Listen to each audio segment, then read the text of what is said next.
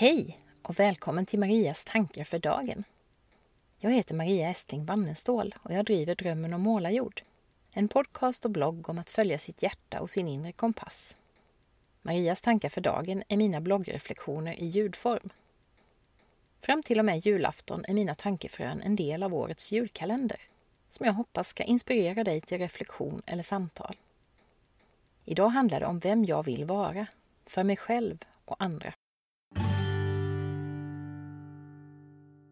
Häromdagen fick jag i en liten företagargrupp jag är med i uppmaningen att försöka hitta metaforer som skulle kunna beskriva vem jag vill vara i mitt yrkesliv.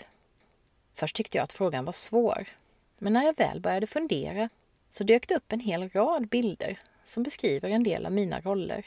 Som författare, föreläsare, kursledare, mentor, meditationsguide och så vidare. Smaka på de här. Jag är din livboj när du guppar runt i ett stormigt hav av tankar och känslor. Jag är fyrgubben som tänder fyrens lykta för dig att navigera mot.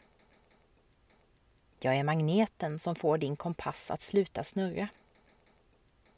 Jag är trädet du kan krama för att boosta ditt immunförsvar.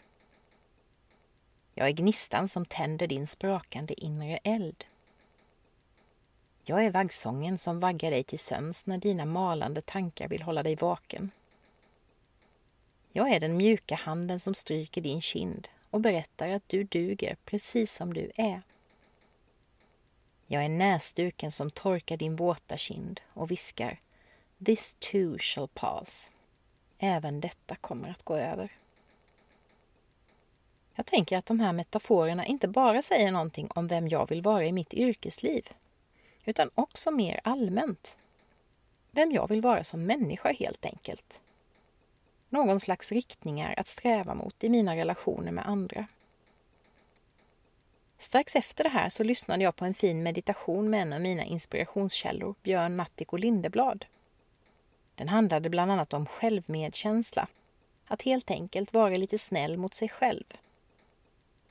Och då kopplade jag ihop de där metaforerna jag hade hittat fram till med det perspektivet.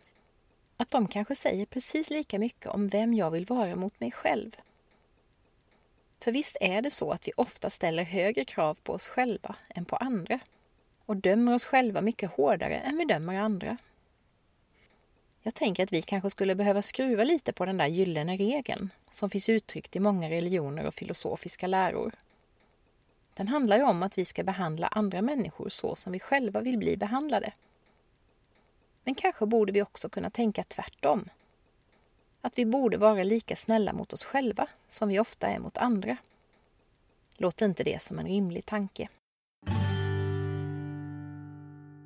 Här kommer dagens reflektionsfråga.